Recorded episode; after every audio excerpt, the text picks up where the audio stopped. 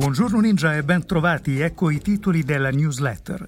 I contatti di Electronic Arts con i grandi player della tecnologia. La Banca Centrale Europea torna ad affondare le criptovalute. Christine Lagarde auspica regole per il settore.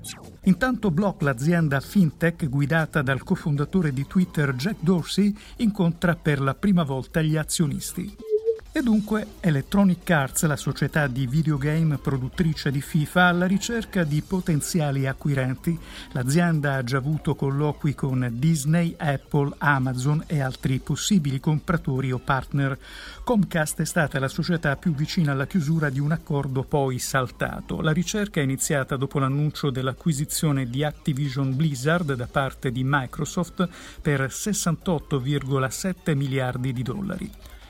Christine Lagarde, le cripto non valgono nulla, la Presidente della Banca Centrale Europea non ha usato giri di parole e così la BCE torna ad affondare i cripto asset, invocando una regolamentazione del settore per proteggere i risparmiatori dal rischio speculazione. Le dichiarazioni di Lagarde arrivano in un momento di alta volatilità per il mondo cripto. Un euro digitale sarebbe molto diverso, ha detto la numero uno della Banca Centrale Europea. Block di Jack Dorsey raggiunge 1,3 miliardi di dollari di profitti e quanto emerge dai dati del primo trimestre dell'anno, i profitti lordi sono aumentati del 34%. Tuttavia, secondo Coindesk, sito di notizie specializzato in bitcoin e valute digitali, i risultati del primo trimestre hanno deluso le aspettative degli analisti.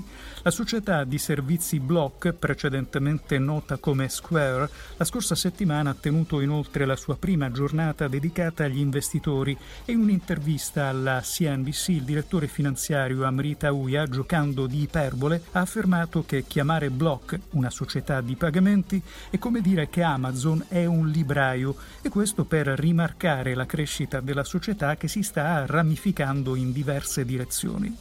In chiusura il digital tool Secret SEMrush dietro le quinte del tool con un insider SEO. Luca De Berardinis, SEO manager di Sun Deals Italy, ci spiega come utilizzare al meglio SEMrush, quali sono le sue potenzialità e come può fare davvero la differenza nella tua strategia SEO.